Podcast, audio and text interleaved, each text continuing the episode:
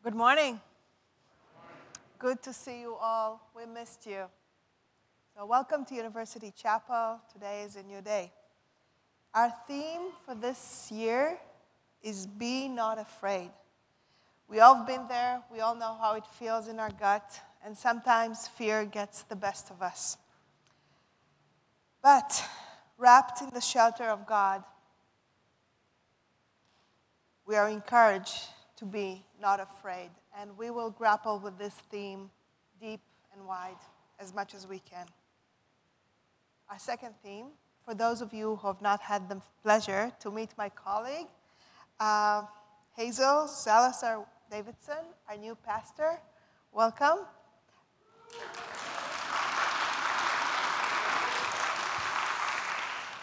She'll be around after chapel. You're most welcome to come and greet her and say hello.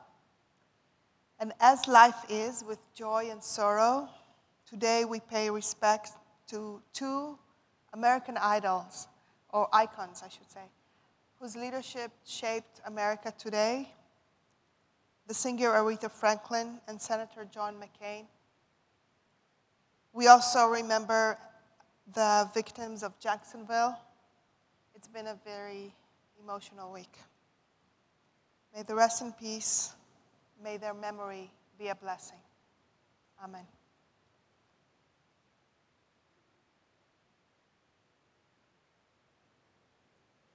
Nos reunimos en el nombre de Dios, Dios quien es bueno, Dios quien nos ama, Dios quien es más que nuestros temores.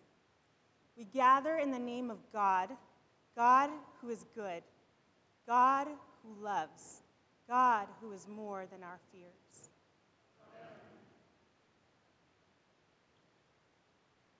God, in this moment we come to worship you, being called by you to remember and praise you. We come to hear and to learn more of your word, a word that is unchanging and a balm for our wounds. As you are mindful of us in this moment, teach us to be similarly mindful of you. God of today, yesterday, and every day, be known among us. Amen.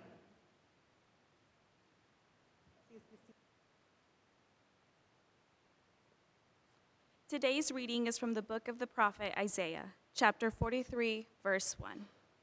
But now, this is what the Lord says the one who created you, Jacob, the one who formed you, Israel. Do not fear, for I have redeemed you. I have summoned you by name. You are mine. Here ends the reading. Thanks be to God.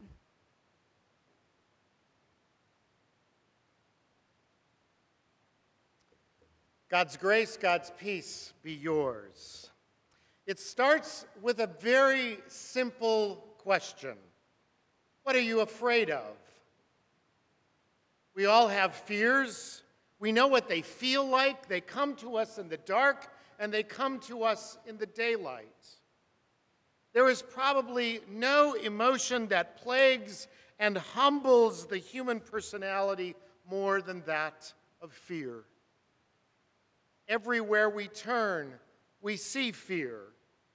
Every road we travel, we meet fear.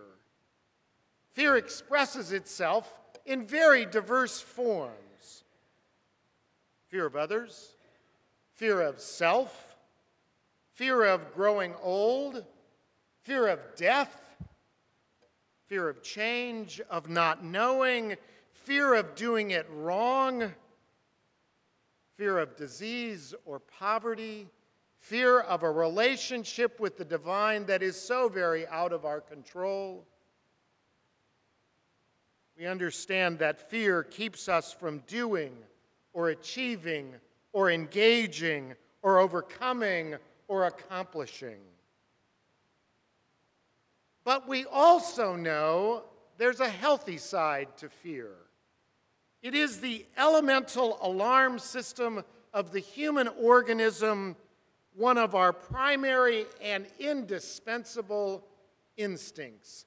Sometimes fear is the operator, and we desperately need it. Mine you ask? My fears? We don't have time to get through all of them. But the strongest one is this. I grew up in Burbank, California, four houses up from the railroad track. It was a modest house on Avon Street, narrow driveway, garage in the back. Gary, Christine, and Craig, these were my neighborhood playmates. The summer was devoted to getting up, eating breakfast, doing your chores, and then get out of the house, go play.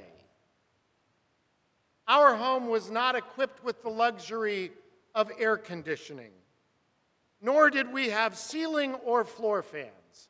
So, in the summer heat, all of the windows were open, none of the blinds were drawn in order to catch any breeze that would come our way. My bedroom had one window with curtains on either side of that window and a blind shade you could pull down, and if you snapped it just right, it would go up and yeah, good enough. On more than one occasion, I would wake at night with terror and fear that someone had gotten into my room, and not just one person, but two tall, skinny, creepy, alien like figures, and their goal was to watch me for a while and then steal me from my family. So when my mom would make the announcement, Scott, it's time for bed, that announcement would increase my anxiety, and I would do anything to keep from going to bed. Fear. Was it real? Did aliens ever show up and abduct me? You'll have to ask my wife. But nope, they didn't.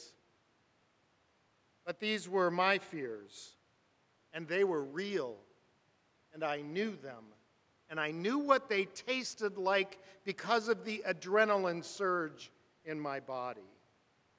Fear of separation, of being alone, of being disconnected. Fears, we have them.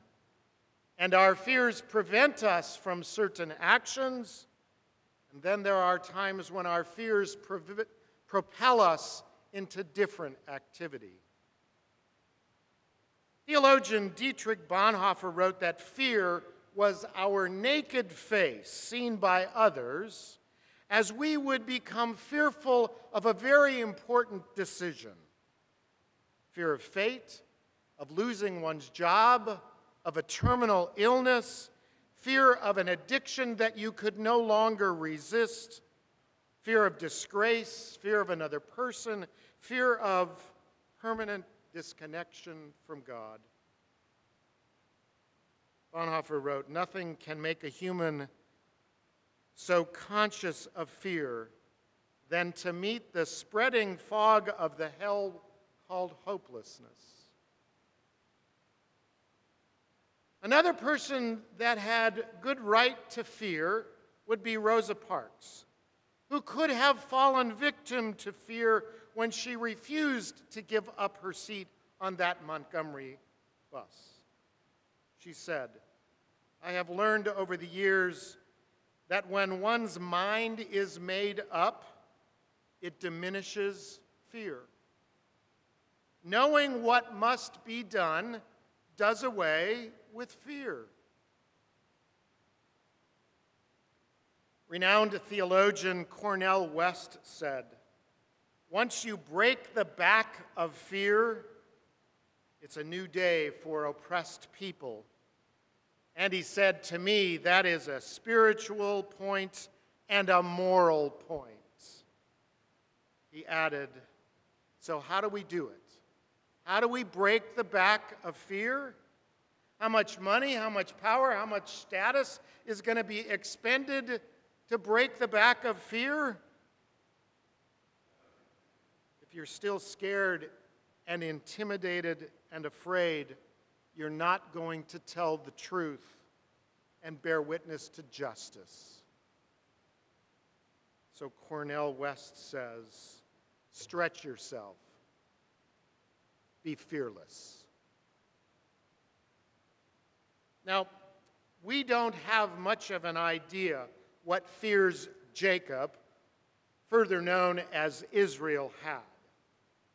But they must have been big enough that Isaiah's version of God used a very clear pattern of relieving Israel's fear. A simple line Do not fear, Isaiah wrote. It's a declaration. I have redeemed you. That is, I have freed you from a particular captivity. You have been extricated from another's grip, and I have released you from that fear. Isaiah, if I was helping with the writing, would have added, trust that declaration. This year's chapel theme will provide us with numerous opportunities to think and rethink our fears. But more importantly, it will allow us to hear again God's desire to free us from our fears fear of God, fear of future, fear from the benign or the enormous, fear that captures us, to then live more freely in the presence of. Isaiah's God says, Do not be afraid, for I have redeemed you. I have summoned you by name. You are mine. Let's trust that declaration and be not afraid. Amen.